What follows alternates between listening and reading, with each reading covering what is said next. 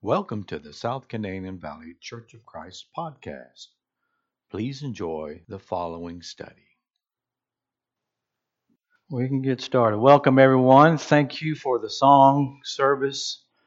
Uh, Brother Jordan, thank you, the other Jordan, for great communion service. Thank you, Brother uh, Rowe, for your great reading. And we're going to talk about the church of Pergamus. If you didn't know already, that's what we're going to be discussing for a little bit here.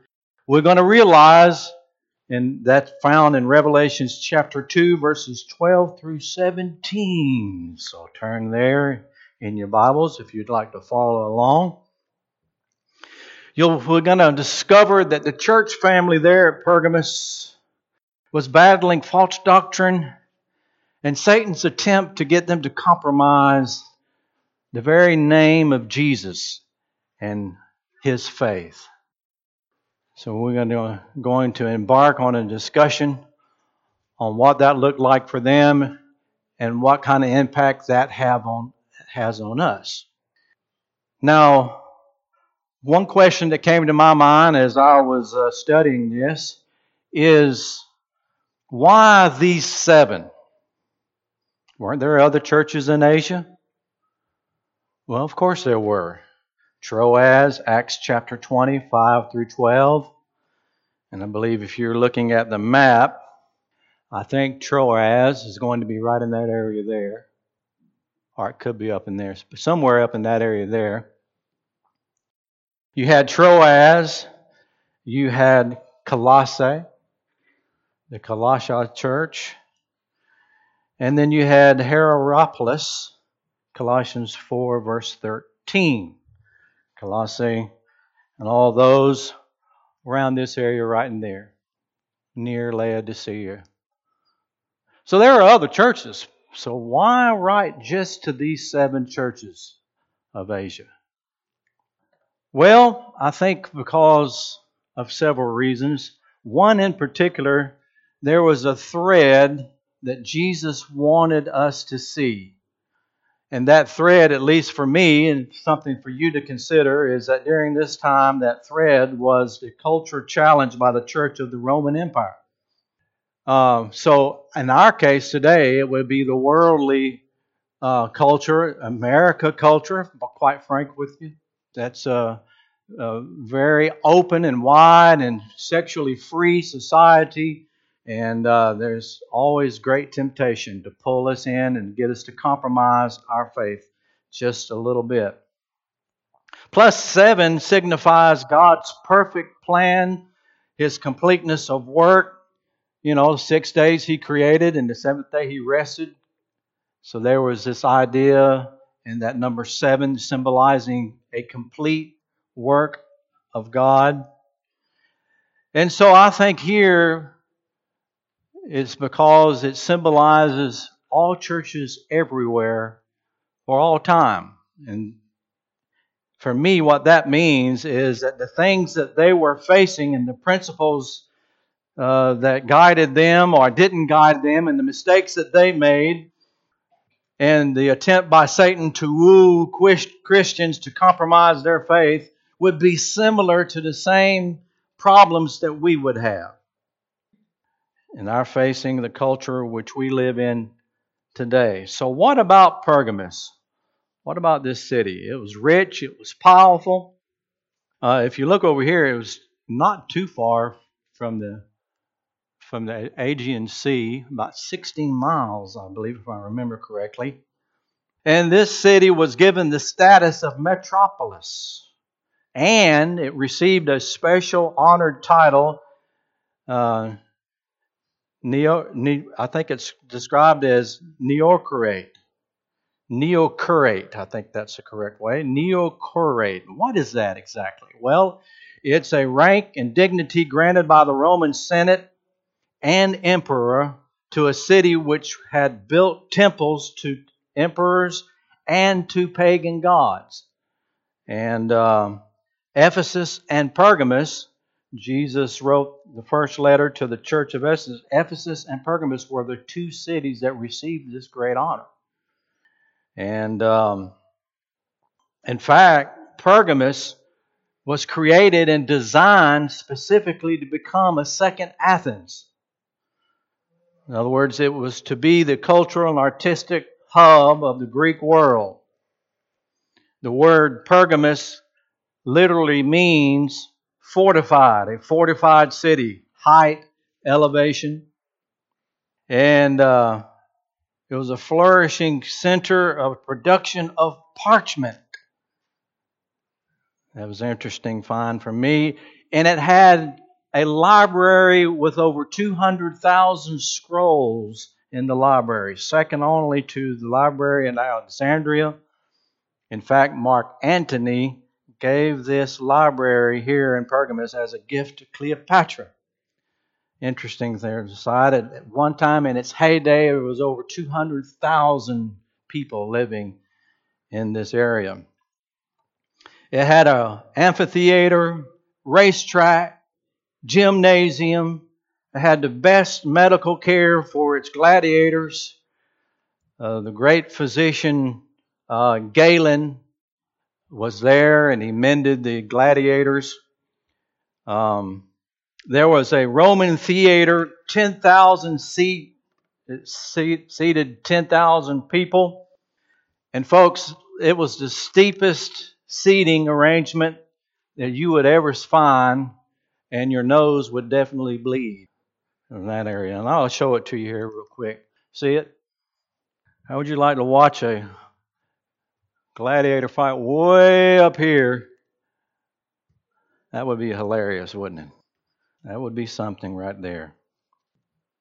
Among its massive temples to various gods, there was a towering monument, a structure, an altar to Zeus. Zeus, of course, was called the god of all gods. And um, it is said that they kept the altar burning 24 7, and that altar would have set right in this area right here. If you can see, well, let's see if I have a copy of it. So we get a better idea of that it was set on top of a mountain area looking down into the city, the lower city area here. This was called the royal, the royal level, right in this area. This is where all your temples altar to Zeus. So this is what we find when we turn to, to uh, Re- Revelations chapter 2 and verse 12. And to the angel of the church in Pergamus write, These things says he who has the sharp two edged swords, speaking of the power of Christ and his magnificent and fantastic word. Make no mistake about it, it is talking about the power of his word, and we remember that power, do we not, in Hebrews chapter 4, verse 12? For the word of God is living and powerful and sharper than any two edged sword, piercing even the division of soul and spirit, of joints and marrow is a discerner of thoughts and intents of the heart. That's the power of Christ's Word. That's the power. They are spirit and they are life. Make no mistake about it. And when He renders judgment with His sword, you better believe there's judgment being rendered there. So we continue on. I know your works in verse 13. I have this on board. In fact, that's a an artist's rendition of how it looked back in the day. And uh, that is where the altar of Zeus was, various temples to gods. That is the Roman theater right in that area. So that's how the kind of the rendition. It's hard to see. There you go. There's the uh, scriptures if you want to read along on that. So, verse 13 I know your works in almost every case in these letters to the church of churches of Asia, Jesus would include this statement, I know your works. He knows just get that for a moment. He knows everything this church is about. He knows everything that it does. He knows everything that it is. Everything that we do and why we do it, he knows it. We can't hide. We need to be true and right and open and take care of our sin problems every hour of every day, folks, as we're going to learn here. He says, I know your works and where you dwell, where Satan's throne is. How would you like to have the place that you're living called where Satan's throne is? Wouldn't be very inviting, wouldn't be very encouraging. But that is exactly what they were facing. It was that hostile environment, that oppressive, satanic atmosphere. And Jesus called it right. It was where they dwelled, where Satan's throne is. In face of compromise, one face, this hostile atmosphere, this oppressive satanic. And there were some who resisted. And he continues on, and you hold fast to my name. So the church family there at Pergamos was doing a fantastic job of holding fast to the name of Christ. You did not deny my faith. We're going to kind of, I want you to underline that phrase, my faith. I found that very interesting. My faith. Even in the days in which Antipas was my faithful martyr who was killed among you, where Satan dwells. Now, folks, we don't live in that kind of hostile environment where someone here in our congregation died because they resisted false doctrine, because they were resisting the attempts of other people to encourage them into compromise. And yet, that is what we find. Antipas, that word literally means against all odds. How about that? That's pretty clear as to what his life was. Imagine that. My faithful martyr. You know what we know about Antipas? Exactly what it says there. That's what we know. Everything else I'm going to tell you is pure speculation. So let's just keep with the Word of God. Amen. And he says very simply, Jesus does, Antipas was my faithful martyr. You know what the word martyr means? It's interesting. It means to be a witness. And that witness is simply this this is true, and I know it. And what is true? And what does he know? What did Antipas know that he was willing to give his life for? The power of Christ. That's what he knew. The death and burial and resurrection. That's what was true. It changed his life.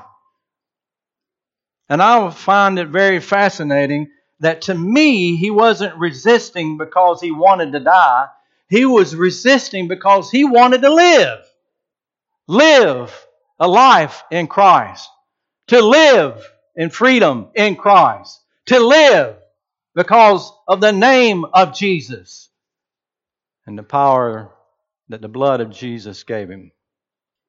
Against all odds, here was a church family who was doing a fantastic job holding fast to my name. That gives me the idea of if you're in an airplane and you were flying, and the next thing you know, the pilot says, "Hey, we're going down. Grab a hold of your your parachute." And you know what you're going to do with that? You're not going to put it on, right? No, you're going to put it on. And you know what you're going to do when you jump out that plane as it crashes? You know what you're going to, hold on for dear life. You're not going to let that parachute go. They held fast. They were not letting go of the name of Jesus. They did not deny my faith. I found that interesting my faith. It's that system of faith that Jude, verse 3, talks about. Contending earnestly for the what? Faith. Once for all delivered to the saints. It was that faith that he was willing to live for. It was that faith that he was resisting all other attempts to compromise their faith in that. It is that system, that gospel of grace, the good news found in Jesus Christ's death, burial, and resurrection. 1 Corinthians 15 1 and 4. It's His faith. Whose faith? Christ's faith. Because it belongs to Him and Him alone. It's not subjective, it's objective. The reason I say that is because our feelings ebb and flow. The level of persecution comes and goes. Our suffering comes and goes. Sometimes it may be extreme, sometimes it may not. And yet, the beautiful objective message of Christ remains firm and sure and concrete. You see, his faith, it says it that way because it belongs to Jesus. We're the ones who do not deny it. We're the ones who will hold on to it. We're the ones to live His way, His will, by His word. Colossians chapter 1, I find this very interesting. Colossians chapter 1, which really would have struck at the very heart of this idea that the Roman Empire was forcing all of its citizens to burn incense for the Lord Caesar.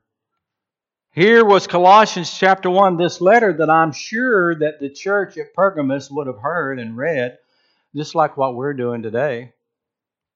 Beginning in verse 19, it says, For it pleased the Father that in him all the fullness should dwell, and by him to reconcile all things to himself, by him, whether things on earth or things in heaven, having made peace through the blood of his cross, and you who once were alienated and enemies in your mind by wicked works, Yet now he has reconciled in the body of his flesh through death to present you holy and blameless and above reproach in his sight, if indeed you continue in the what? If you continue in the faith, grounded and steadfast, and are not moved away from the hope of the gospel which you heard, which was preached to every creature under heaven, of which I, Paul, became a minister. Underline that first part of verse 23. Continuing in the faith, grounded, steadfast. That's what keeps us going, even when things around us are in chaos. We are not moved away from the hope of the gospel. And that's what this early church here in Pergamus were doing and standing firm on the cause of Jesus and his name. Amen. So, what were they fighting? Well, Jesus begins by saying something in verse 14 by saying, I have a few things against you. A few things, which indicates to me that a few things can trip us up. A few things, if we're not careful, can cause us to go in a direction that we do not want to go. A few things, a little leaven leaveth the whole lump, right? A few things that Jesus says, if we're not careful, before you know it, we'll start living for us instead of living for Christ. And what were those things that they were needing to fight against? Well, let's read in verse 14 and 15. But I have a few things against you because you have those who hold the doctrine of Balaam, who taught Balak to put a stumbling block before the children of Israel to eat things sacrificed to idols and to commit sexual immorality. Thus, you also have those who hold the doctrine of the Nicolaitans, which thing I hate. Well, let's start with the one that we really don't know anything about hardly. That is the Nicolaitans. It's interesting to me that, G- that Jesus lumps this doctrine in with the doctrine of Balaam. So that means something. But the other thing that it means as well is that he uses this phrase, which thing I hate. Now, when that comes from Jesus, that means something. So, what was it about the Nicolaitans? Well, there were two things that I found in commentaries. One of them was that it come from the uh, Nicolaitans comes from the word Nicholas, and uh, it um, it they surmise that it's the same name that we find of the seven deacons in Acts chapter six and verse five. And they theorize that it's possible that he fell away from grace, that his faith was compromised, and now he's trying to lure other people and woo them in to paganistic worship. I don't think that's that's it. And then another meaning was that it comes from the word Nicola, which means let us eat. So it really wasn't from one man, but it was an idea, a life principle. Basically, worldly pursuits, serving self, gratifying self at any way possible.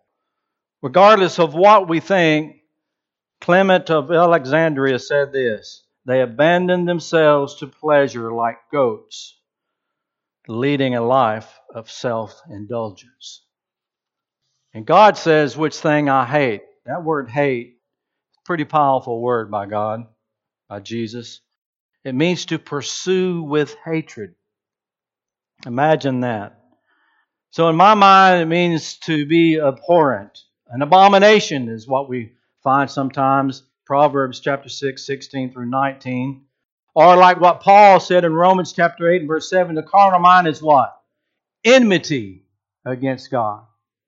That is, it's hostile, in opposition, repulsive. And that's what that doctrine was. And the church family was fighting against that kind of doctrine and against the doctrine of Balaam. So, what do we know about Balaam? Well, the word stumbling block here literally means a trap or bait. And this all comes out of Numbers chapter 22 and Numbers chapter 25 and Numbers chapter 31. All of these information that I'm going to summarize to you the children of Israel had come to the border of Moab, and Balak was concerned, and he ought to be. And he said, Hey, Balaam, how about cursing the children of Israel? Please, I'm desperate. Oh, by the way, I'll give you some material possessions. I'll give you a little bit of money. But poor old Balaam tried to curse, and every time he tried to curse the children of Israel, a blessing came out. Imagine trying to curse somebody. Imagine me, Jordan, trying to, well, Jordan, me trying to curse you, and every time I try to curse you, I love you. I, I, I bless you. I, I love you. That'd be frustrating. And it was. Poor old man. And he got to the point where basically he come up with this idea, well, I can't defeat them by cursing them, but I can do this. I can tell you how to do it allow the men of the children of Israel to mingle with the daughters of Moab and entice them into lascivious worship. That's how it can be done. So he changed his tactics. And I think it's in Numbers chapter 31 and verse 16. Look, Moses said, these women caused the children of Israel through the counsel of Balaam to trespass against the Lord in the incident of Peor, and there was a plague among the congregation of the Lord. It was by the count. So there were literally people in the congregation of Pergamus that were a stumbling block to their fellow brothers and sisters in Christ. Isn't that something? Isn't that unbelievable? Well, not really. But just think about it stumbling block, eat things sacrificed to idols, commit sexual immorality. Think about what the families dealt with in Pergamus every day of their lives. They walk outdoor, and guess what they saw? They looked up here in this mountain and they saw all those monstrous temples they saw that stinking fire of that altar burning. And you know, all they wanted to do was live. So they began to think perhaps that, well, maybe, maybe it wouldn't hurt for me to go up there and burn a little incense to Caesar and say, Lord Caesar, God knows that I don't mean it. But it'll improve my life and make my life easier. Right?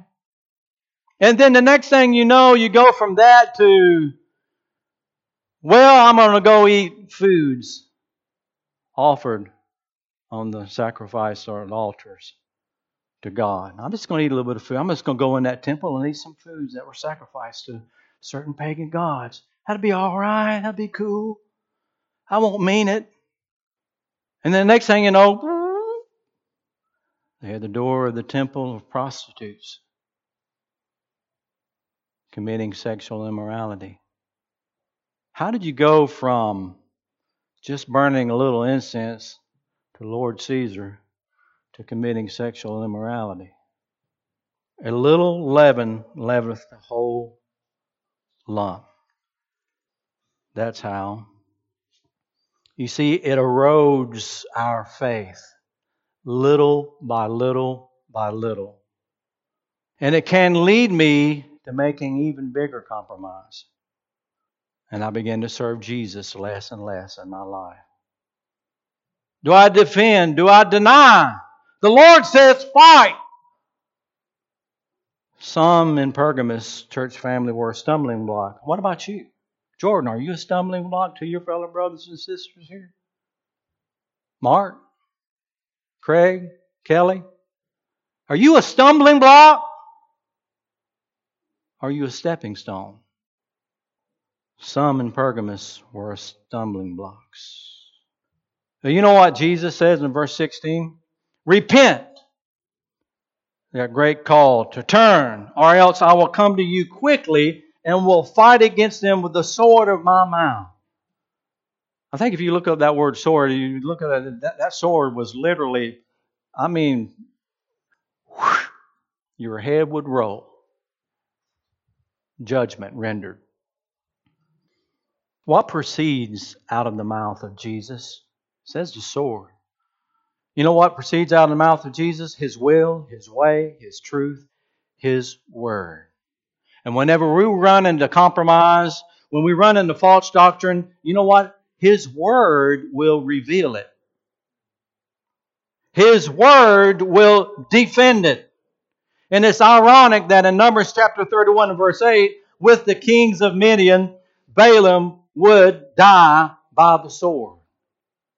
It's fitting in this letter that he would die by sword.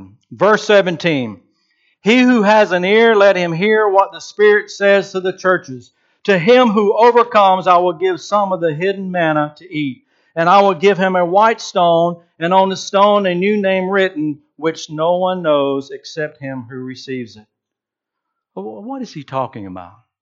This hidden manna, white stone with the name written that no one knows but him who receives it.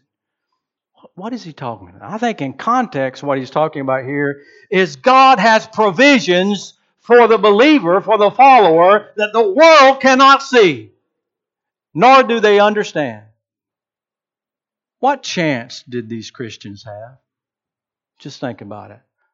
These poor, who knows how many Christians in Pergamus, what chance did they have against the almighty power of the Roman gods and the Roman Empire? What chance did they have? Being hard pressed on every side. Oppressive conditions that Jesus would refer to as where Satan dwells, where his throne is. Well, I think by manna, he's talking about being sustained by Christ himself. Amen. John chapter 6, if you give me a little time here, let me read this. John chapter 6, in verse 47. I am the bread of life. Verse 48, Jesus said, Your fathers ate the manna in the wilderness and are dead. This is the bread which comes down from heaven that one may eat of it and not die. I am the living bread which came down from heaven. If anyone eats of this bread, he will live forever. And the bread which I shall give is my flesh, which I shall give for the life of the world. In verse 57, he says, As the living Father sent me, and I live because of the Father, so he who feeds on me will live because of me. This is the bread which came down from heaven, not as your fathers ate the manna and are dead. He who eats this bread will live forever. In verse 61, it says that they were offended, and Jesus said, Does this offend you? Verse 63, he adds this It is the Spirit who gives life. The flesh profits nothing. And the words that I speak to you are spirit and they are life. That is worth understanding. That is worth knowing that we are sustained by Christ and stuff. Well, what about the white stone? Well, there are two sources that I came across. They were and one of them was that it was customary to judge the accused criminal with a black and white stone. Well, if you received the black stone, hmm? it was over. If you received the white stone, you were set free. Liberty. And pretty much the idea there is that no matter what the world does to you, no matter what they say about you, in the eyes of Christ, you are not guilty. You have been cleansed. You are of the redeemed. Amen. The second idea that I came across was this that gladiators who were victorious received a very special white stone indicating entry into a special ceremony or celebration. Only those who received that white stone could attend. And what does it say about Christians? Paul does in Romans chapter 8 that we are more than conquerors. If God is for us, who could be against us? And the promise here by Jesus is very simple. I will attend to you. I will comfort you. I will guide you and help you walk through the valley of the shadow of death where you will fear no evil. That is something worthy and important and crucial to be assured with. Right? Amen. The confidence that God has provisions that the world cannot see nor understand. What does all this really mean? This letter. What does it all really mean? Well, to me, it means that faithfulness is possible wherever you live, wherever you dwell. Well, somebody may be wondering, what if the place that I live is where Satan dwells? Is exactly what Jesus is talking about to the church at Pergamus, where his throne is. What, what, what, Brother Bruce, if I live in a hostile environment? My job is hostile. The city in which I live is evil. The family members that I have, I feel nothing but hostility. The truth rings true in this letter. You can be faithful even in those circumstances. And we need to remember what Paul said in Colossians 1, verse 23 that we continue in the faith, grounded, steadfast, and not be moved away from the hope of the gospel. And the message is yours. Maybe you haven't allowed others to dictate to you the assurance of your salvation you being rooted and grounded in the faith in Jesus Christ. Maybe you're not so sure about those things. Well, Jesus wants to give you comfort here. He wants to give you and help you and sustain you and give you purpose and meaning.